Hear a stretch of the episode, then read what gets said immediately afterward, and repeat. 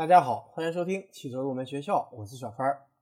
从今天这期节目开始，我们来给大家做一个汽车性能与评价方法的专题。在这个专题之中，我们会给大家介绍汽车的关键性能都有哪些，这些性能什么样是好的，什么样是不好的，以及这些性能应该怎么样的来进行主观评价，评价的方法有哪些，评价的维度有哪些，以及评价的标准应该是什么样的。这些我们都会放在这个专题里来给大家进行讲解，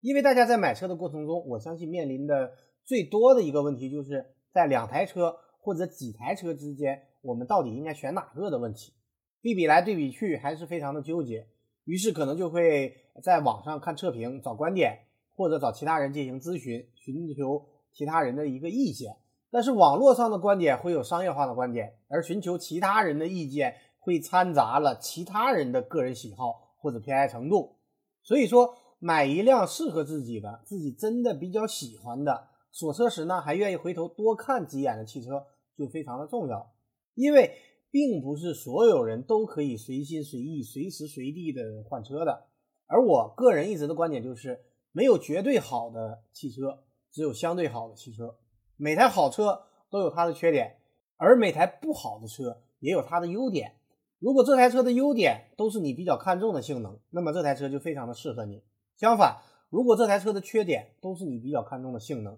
那么这台车就不适合你。所以说，知道自己想要的主要性能是什么，然后知道这些性能都应该如何进行评价，这对于大家选择一台自己喜欢的爱车是非常有帮助的。下面我们就正式开始今天的专题。大家常说汽车性能，那么什么是汽车性能呢？我们可以把性能。拆分成两个部分，特性和能力。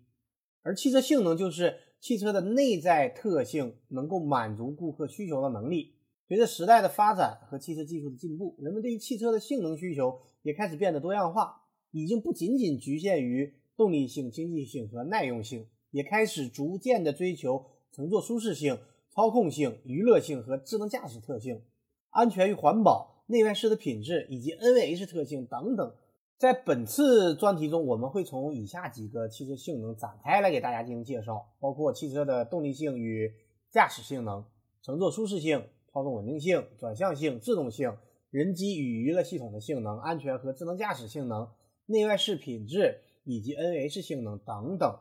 通过对比同级别车型间各项性能属性进行对比评价，就可以判断出各车型的性能优势和劣势。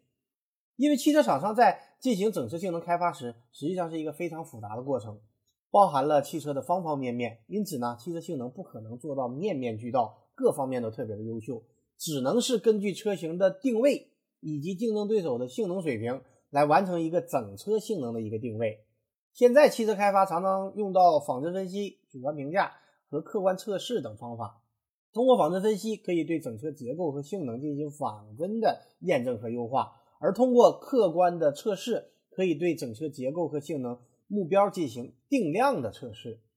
而主观评价主要是来提升驾乘感受。这个对于我们汽车消费者而言是非常重要的，因为我们作为普通的消费者，我们没有办法进行仿真或者客观测试，但是汽车设计开发制造出来能给到汽车消费者的驾乘感受和性能体验都是实实在在的。所以说，整车厂要做的是如何把人的感情和情绪变为数据，转换成可以设计的物理量，将客户的心情转化为语言，再通过相关的技术语言转化为可测量的要素，也就是将客户语言转化为技术语言。